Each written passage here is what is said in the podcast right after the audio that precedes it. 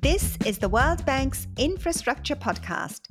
In this episode, we discuss the conditions under which public private partnerships, or PPPs, deliver results.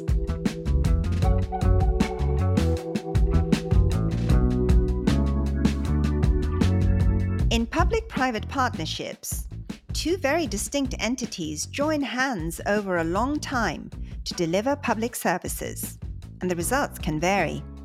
According to the Harvard Business Review, Australia in 1996 began the Pacific Highway upgrade of 408 miles of road, and five organizations were involved in this. Procedures and training were established to ensure that the five organizations openly heard and resolved project problems and issues constructively, together.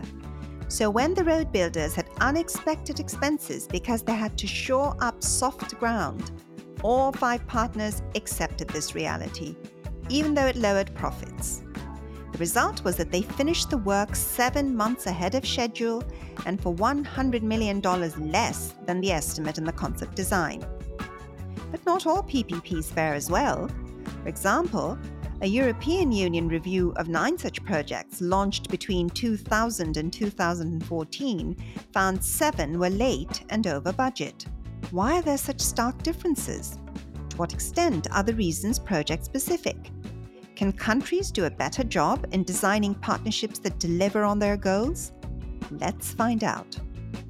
Good morning and welcome. I'm Roumeen Islam, host of Tell Me How and today I have with me Stéphane Straub, professor at the Toulouse School of Economics, who has done substantial research on the topic of today public private partnerships and what makes them work well. Welcome, Stéphane. Hi, Roumeen. Thanks for having me. It's very nice to have you here.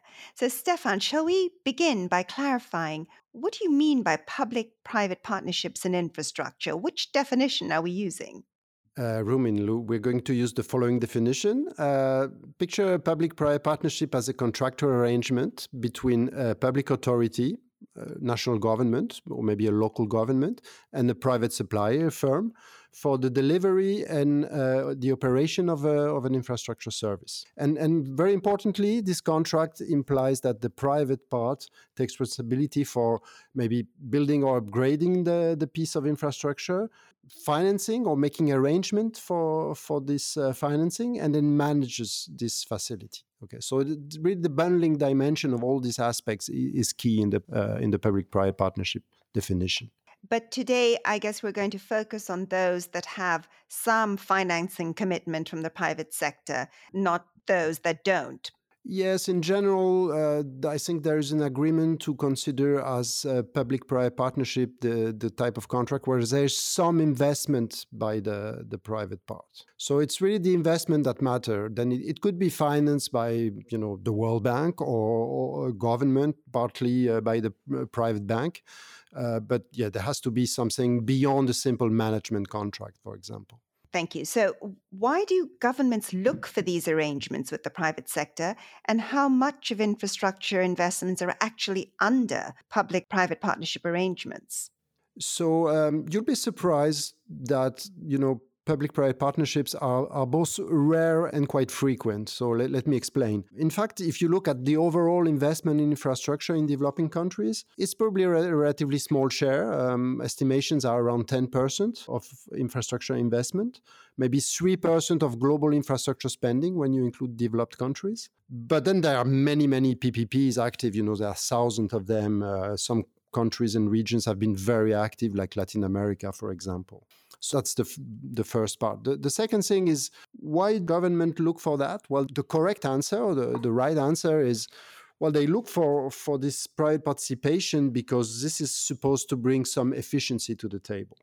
Okay, so uh, over the lifetime of the project, as I was saying at the beginning, uh, from the planning, the building to the operation, you expect that this private partner, because of their characteristic, will bring some some efficiency to the table, and they will do that better than the public sector itself uh, would do.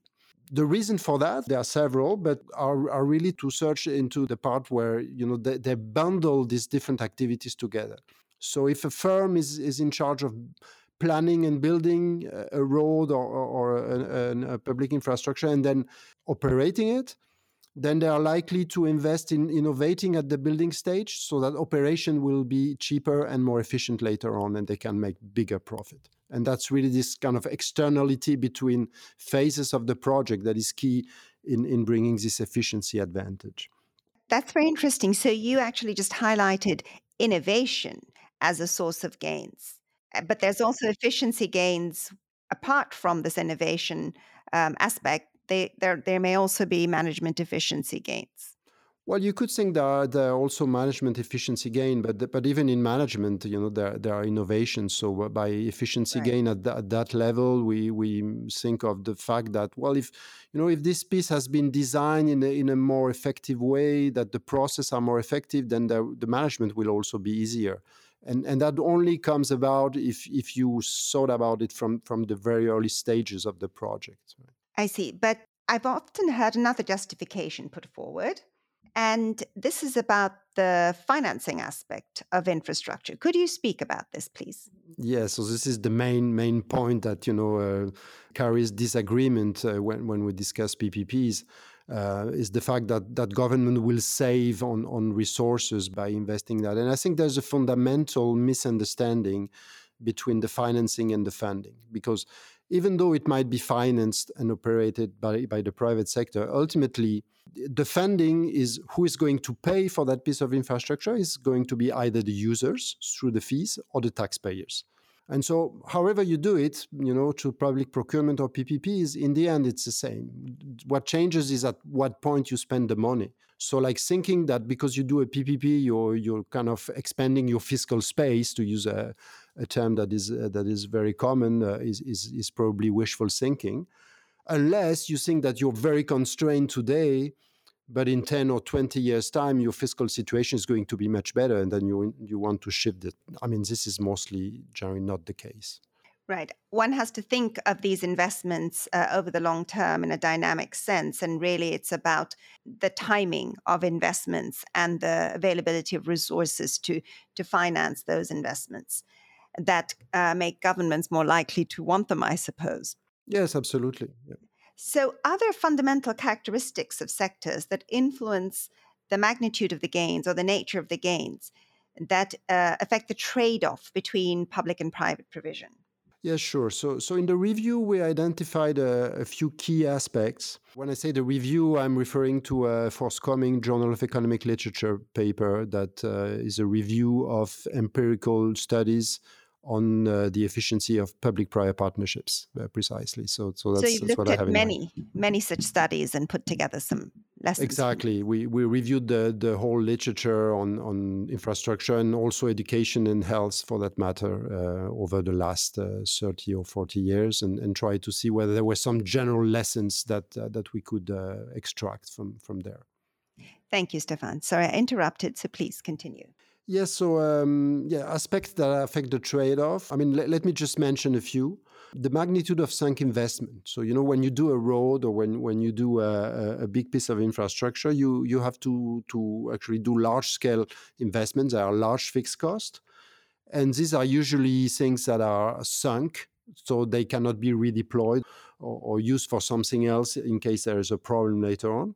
So that carries then the risk of opportunism, maybe renegotiation, expropriation, etc. You know, and and so if these risks are high, of course that goes against the, the opportunity to do a PPP.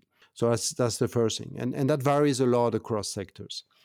The second thing it's, I mentioned at the beginning, it's a contract, right? So if it's a contract, you, you need to be able to contract on something. And these things have to be observable. They have to be verifiable, as we say in, in, in economics. So, for example, you want the quality of your services to be contractable, to be observable.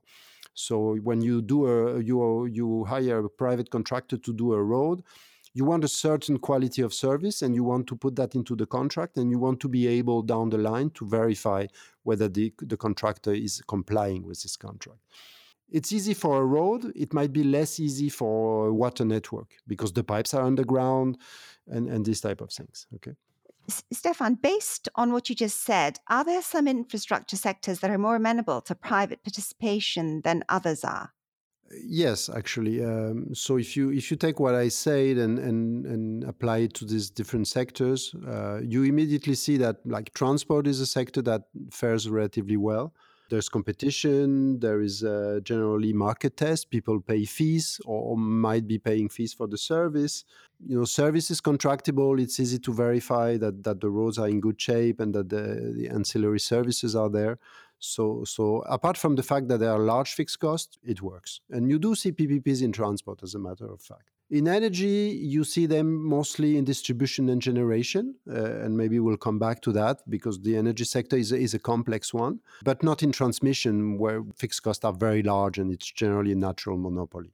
And finally, you have water. Water is like is a bit less favorable than transport because there are large fixed costs and although you can verify the quality of the water, you know, compliance with the norms and so on, it's a bit harder to verify the state of the network, for example. You know, water pipes are underground most of the time.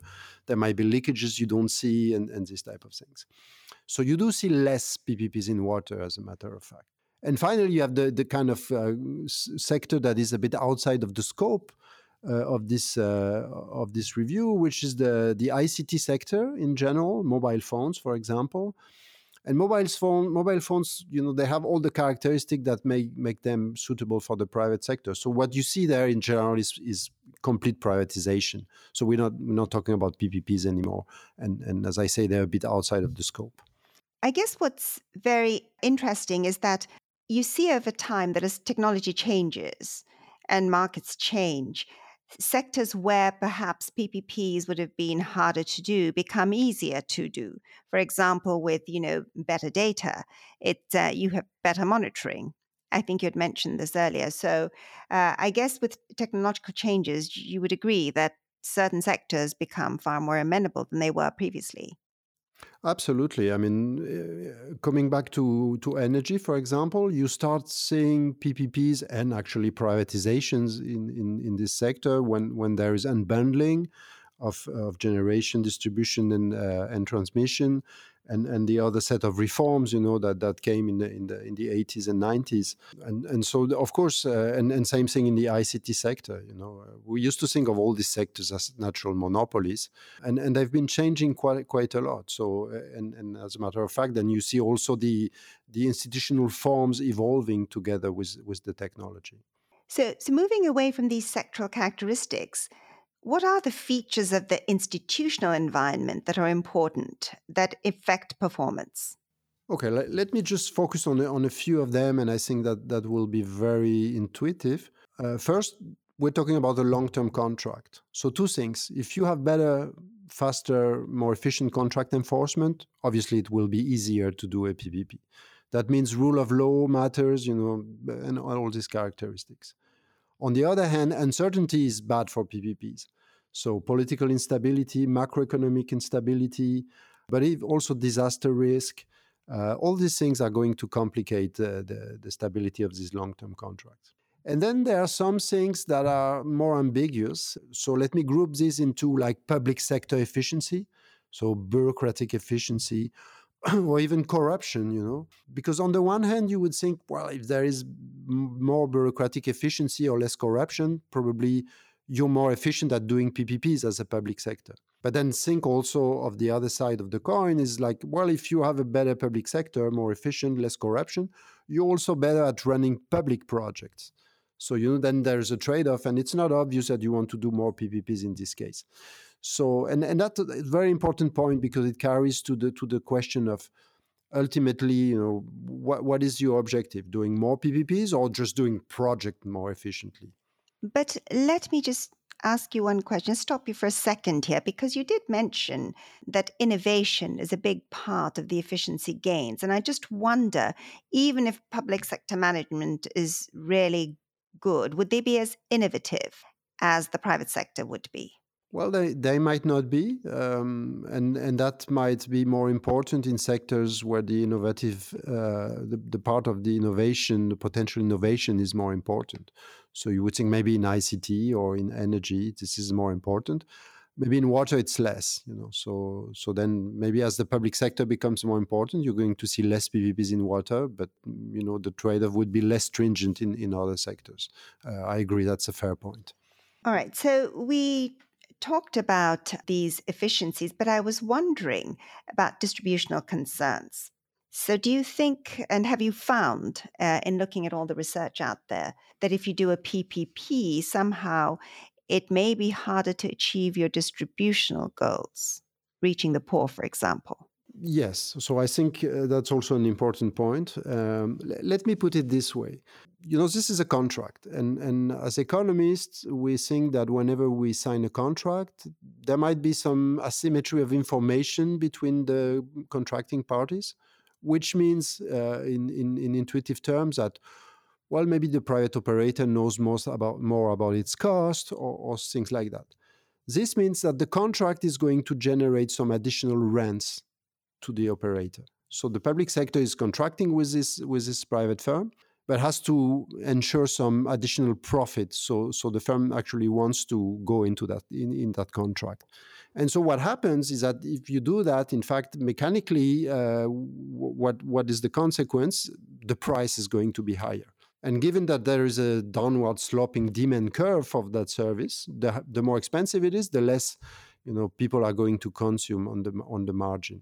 And and the, the people that are going to be excluded from uh, from consumption are generally the poorest because they have the lowest willingness to pay.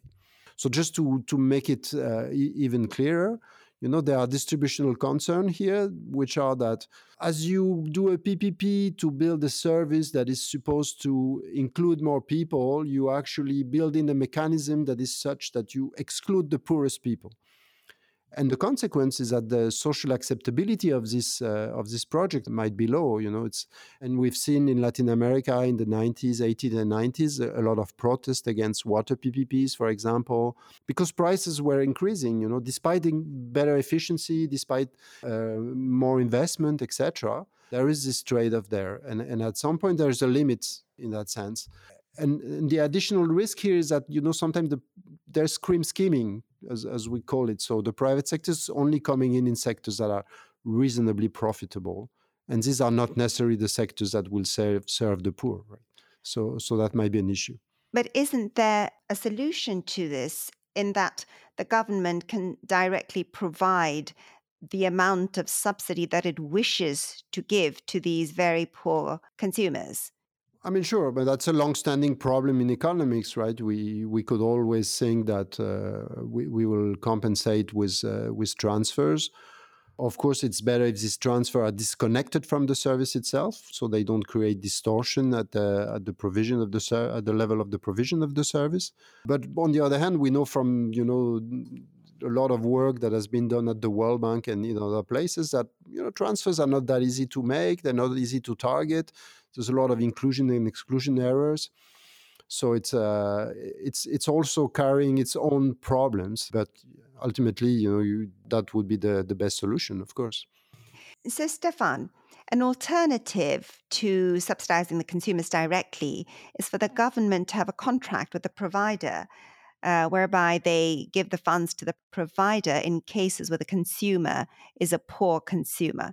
How would such a contract work? Do these work? I mean, we have evidence that, that this doesn't work very well. I mean, there's a huge monitoring problem between the government and the firm uh, in terms of how much subsidy is needed and, and etc. So, uh, in practice, I mean, there's evidence from Colombia that we, you end up in a low equilibrium trap where this doesn't improve the service. I mean, to make it short. I see. So again, we have the same problems in terms of doing a contract well and being able to monitor and enforce that contract. This is yes, what you're saying. Yeah, yes. exactly. It's it's it's really about this verifiability of the of the service, you know, and, and what you're providing and, and, and what then the firm gets compensated for, which is tricky in this context. So let's go back to private sector uh, incentives to invest in a in a particular sector. How does the remuneration method, whether they get user fees or whether they get taxpayer funds, how does that affect private investor in- incentives? Well, let's again make it quite simple. If there is a strong market test, then in a sense your PPP might be a way to screen for white elephants. What I mean by that is that you know no private operator is going to be uh, going into a contract where they know that nobody is going to consume the service, uh, and and in the end they will be losing money. So so so that might be a problem. Now, if there's no market test, if this is just what we call an availability contract where they get paid by the government from taxpayer money, so think a stadium, for example, or, or some a prison or something like that, uh, then you know it's it's really hard to know what's the the social value of this investment, and so the private investor might go in and say, well, you know, I secure this payment over 20 years and then that's fine. And then maybe the government end up paying a very high price for a service that has no social value because there's very little demand for it. So, so that that, that remuneration method, fees versus taxpayer fund, uh, will change incentives quite a lot. So, where do you mostly see transport PPPs going? You said that this was a good sector for PPPs. Do you mm-hmm. see them in the in railroads, buses, ports, airports?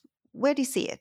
Well, you see it a bit everywhere. I mean, there, there are quite a few you know, PPPs in roads, of course. I mean, uh, historically, one of the first PPP was the turnpikes uh, in England and then in, in the rest of the world, and they were very successful. You know. Uh, nowadays, you see a lot of highway concessions in, in Europe, in France, in Spain, uh, in Latin America, in Chile, for example.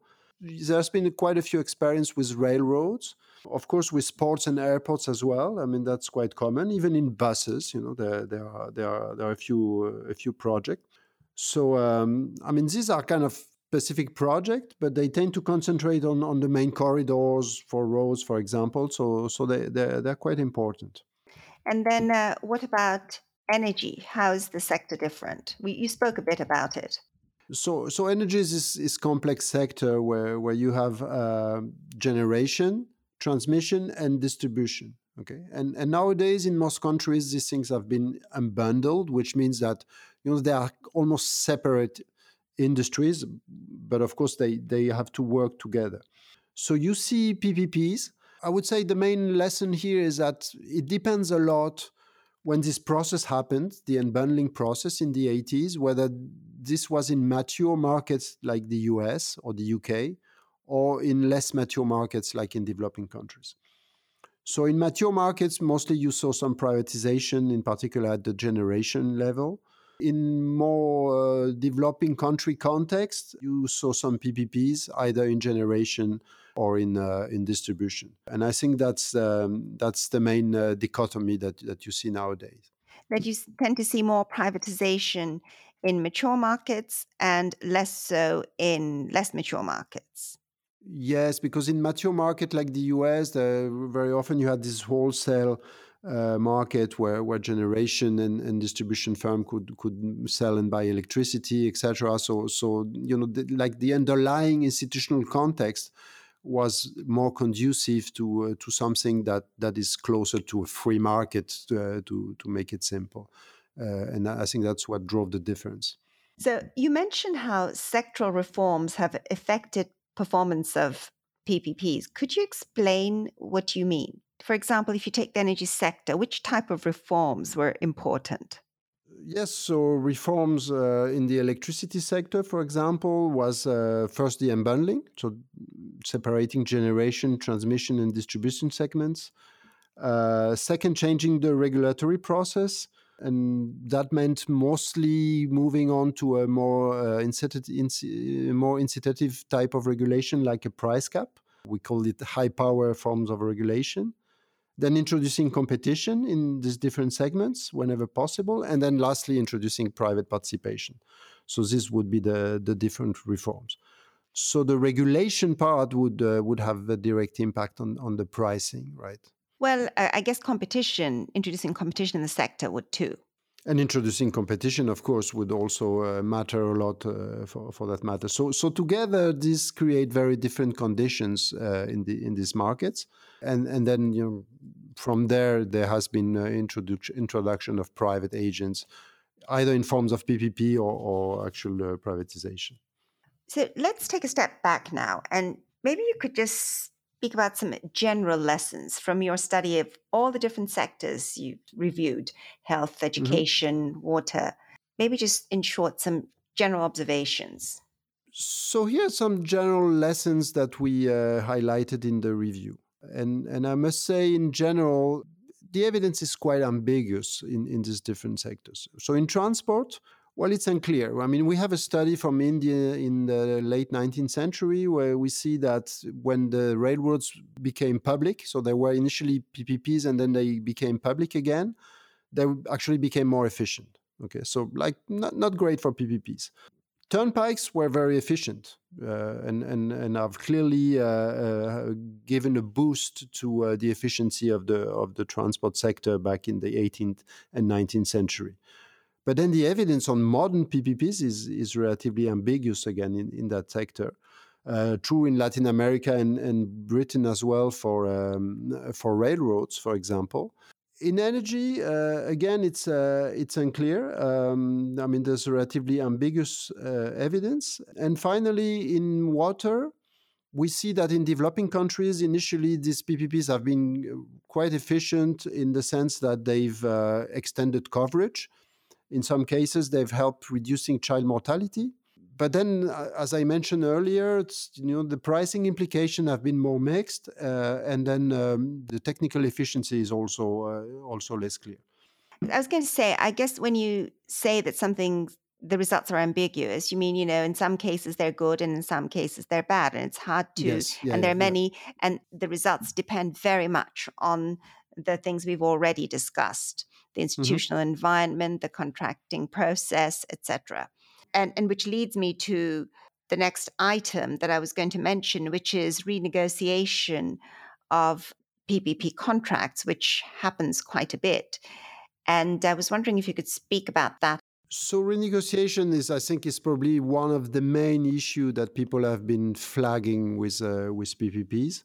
Um, so I've worked on this issue for for more than twenty years now, uh, we generally consider two type of renegotiation: the one that are started by the firms, and the one started by the government. So when it's the firm, I mean, uh, it could be that the firm is just facing some unexpected shock. You know, they overestimated demand, they underestimated that cost, they're making losses, and then at some point they need to renegotiate the contract. But then also, what we see a lot is that uh, there are firms that are uh, very good at behaving opportunistically and then so this firm they, are just like trying to win contracts maybe uh, underbidding other competitors at the at the bidding stage because they know that they're going to be renegotiating uh, uh, later on uh, down the line. Okay. So that's that's the first problem. On the government side we've seen a lot of opportunistic renegotiation as well. Expropriation nationalization etc and so whenever that happens, and, and it's quite common, you in some cases you see rate of renegotiation that are between 50 and 100 percent, meaning that you know all concessions, all PPPs are renegotiated, sometimes several times. We, we showed that for Latin America, for example.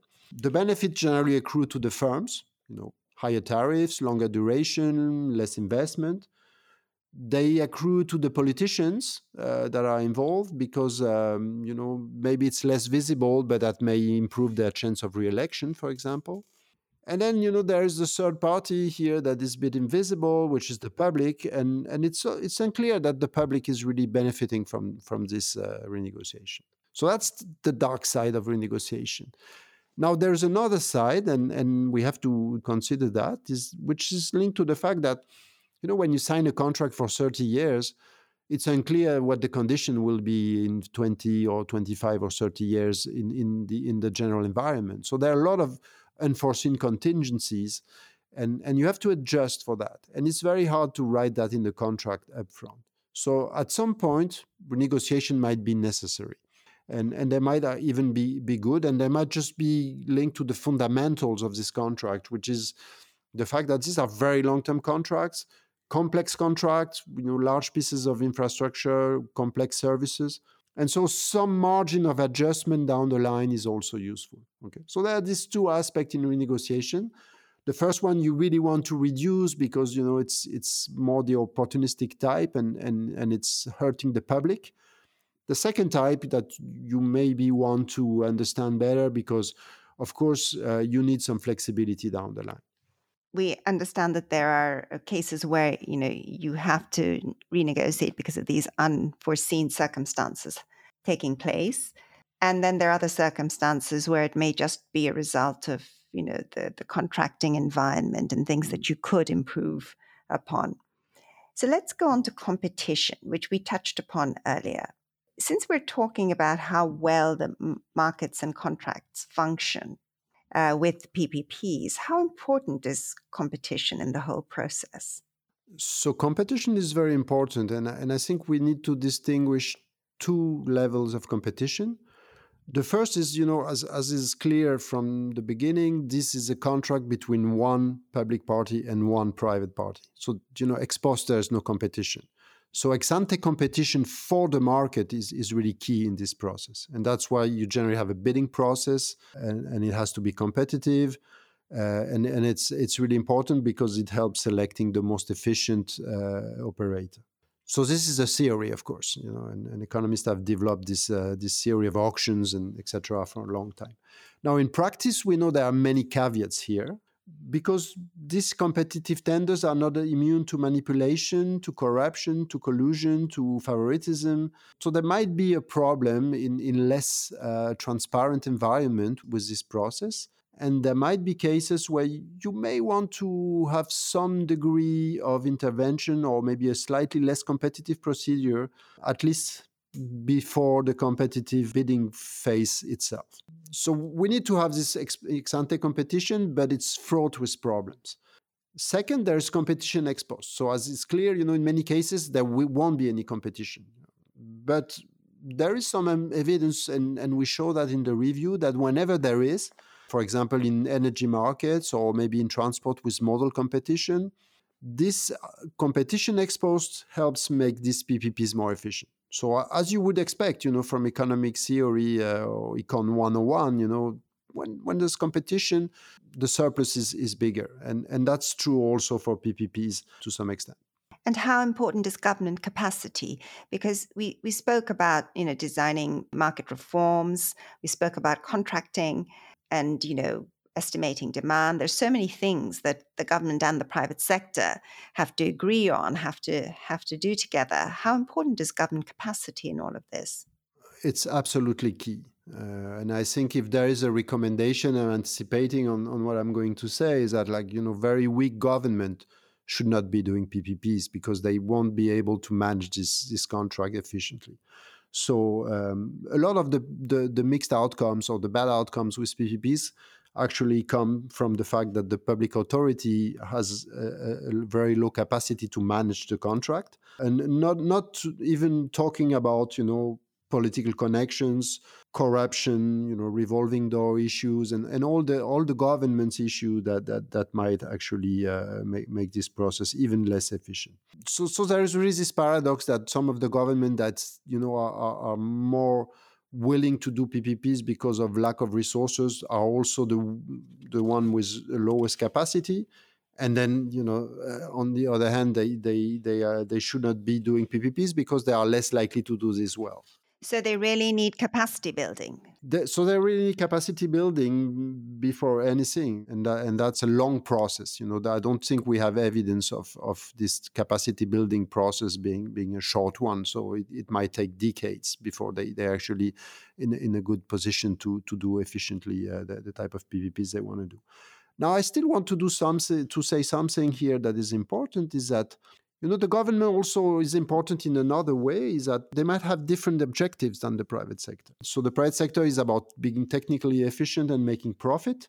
The public sector might have different objectives. So social inclusion, uh, distributional concerns, etc., uh, etc. Et and in those cases, uh, it might be important also that they push these objectives and, and they, they actually uh, shape the contract in a way that, that helps doing that. Yes, we spoke about this uh, earlier on as well. Yes, so yeah, so we, you've seen that in the in the U.S., for example, and, and that that would sound like a paradox to many listener. Uh, at the turn of the 20th century, uh, the U.S. water sector massively became public, uh, and and and one of the reasons was you know there were social and distributional concerns, and, and it was easier for the government to run the service themselves. Thank you. I'm going to end with this question: Where do you think more study is needed? Now, I'm afraid that you're going to answer with lots of areas, but why don't mm-hmm. we focus on a couple of big ones? Okay, uh, big ones. I mean, of course, evaluating the impact is is still high on, on on the agenda you know and we don't have a lot of very good studies but l- let me look forward and and if i if i can just name two i think one is the impact of climate change you know. Climate change means increasing long-term uncertainty more disaster risk. Uh, you can imagine what that does in the context where you want to sign a long-term contract for 30 or 40 years. And, and we don't understand that very well. So that's a very very important area for further study. You know how are we going to contract in the future in a world where climatic uncertainty is rising uh, the other one is and you mentioned it at some point in your question is the you know there's this big data issue uh, which which kind of changes a lot you know the digitization of the of the infrastructure world or, and the production world in general is is you know changing a lot of the of the way people interact and, and might be changing the way we draft contracts, uh, the way we monitor services, etc., and, and and hence the way we do PPPs as well. And and I think that's also an area where we have intuitions, but we don't have a lot of of precise studies. So this might be an area which actually might make it easier for uh, less mature governments to design uh, to design contracts and monitor them but this is something that needs to be researched more. Sure sure provided we have the the mechanisms in place to to do that you know i mean um, but but yeah indeed. Thank you very much. You've given us a lot to think about. Thank you. Thank you Roumeen well listeners what did we learn today? Firstly public private partnerships in the provision of services, such as in infrastructure sectors, may confer benefits in the form of greater efficiency and innovation. Secondly, the way returns to investors are structured, whether through user fees or direct transfers from public coffers, and the way social objectives are fulfilled are elements that affect the incentives of investors. Thirdly, good sector policy, including competition in the sector, a sound regulatory authority, a good contracting environment, are all key to attracting PPPs that serve countries and investors well. Finally, government capacity to evaluate projects and to assess, negotiate, and implement these partnerships influences their success. Thank you, and bye for now.